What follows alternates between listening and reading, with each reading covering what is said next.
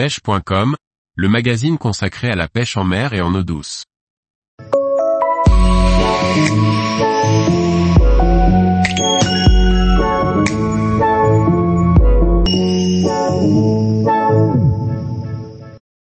Pêche du thon rouge, les nœuds à faire et les équipements à avoir.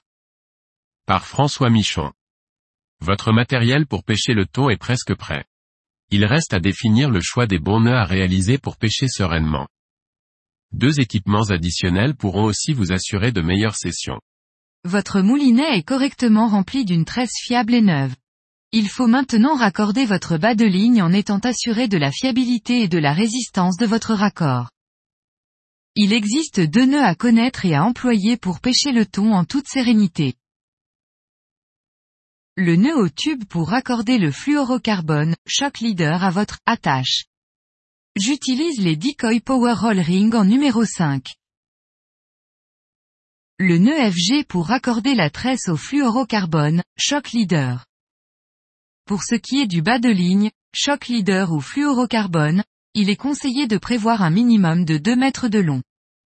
Le nœud de raccord passera en effet dans les anneaux, mais pendant les combats la caudale du thon peut parfois frotter le bas de ligne quand il sonde rapidement.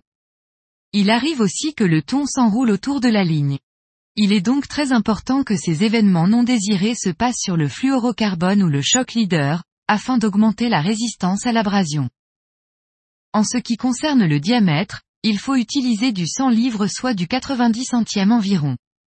Vous avez toujours la possibilité de monter ou descendre en diamètre selon la taille des thons ciblés et les conditions de pêche.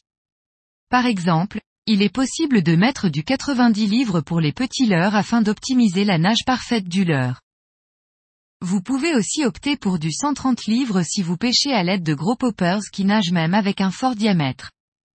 Je vous conseille le Shock Leader YGK ou le nylon absorbé N900 Galis ou le Shock Leader YGK. Les combats peuvent être longs et intenses ce qui demande une condition physique en adéquation.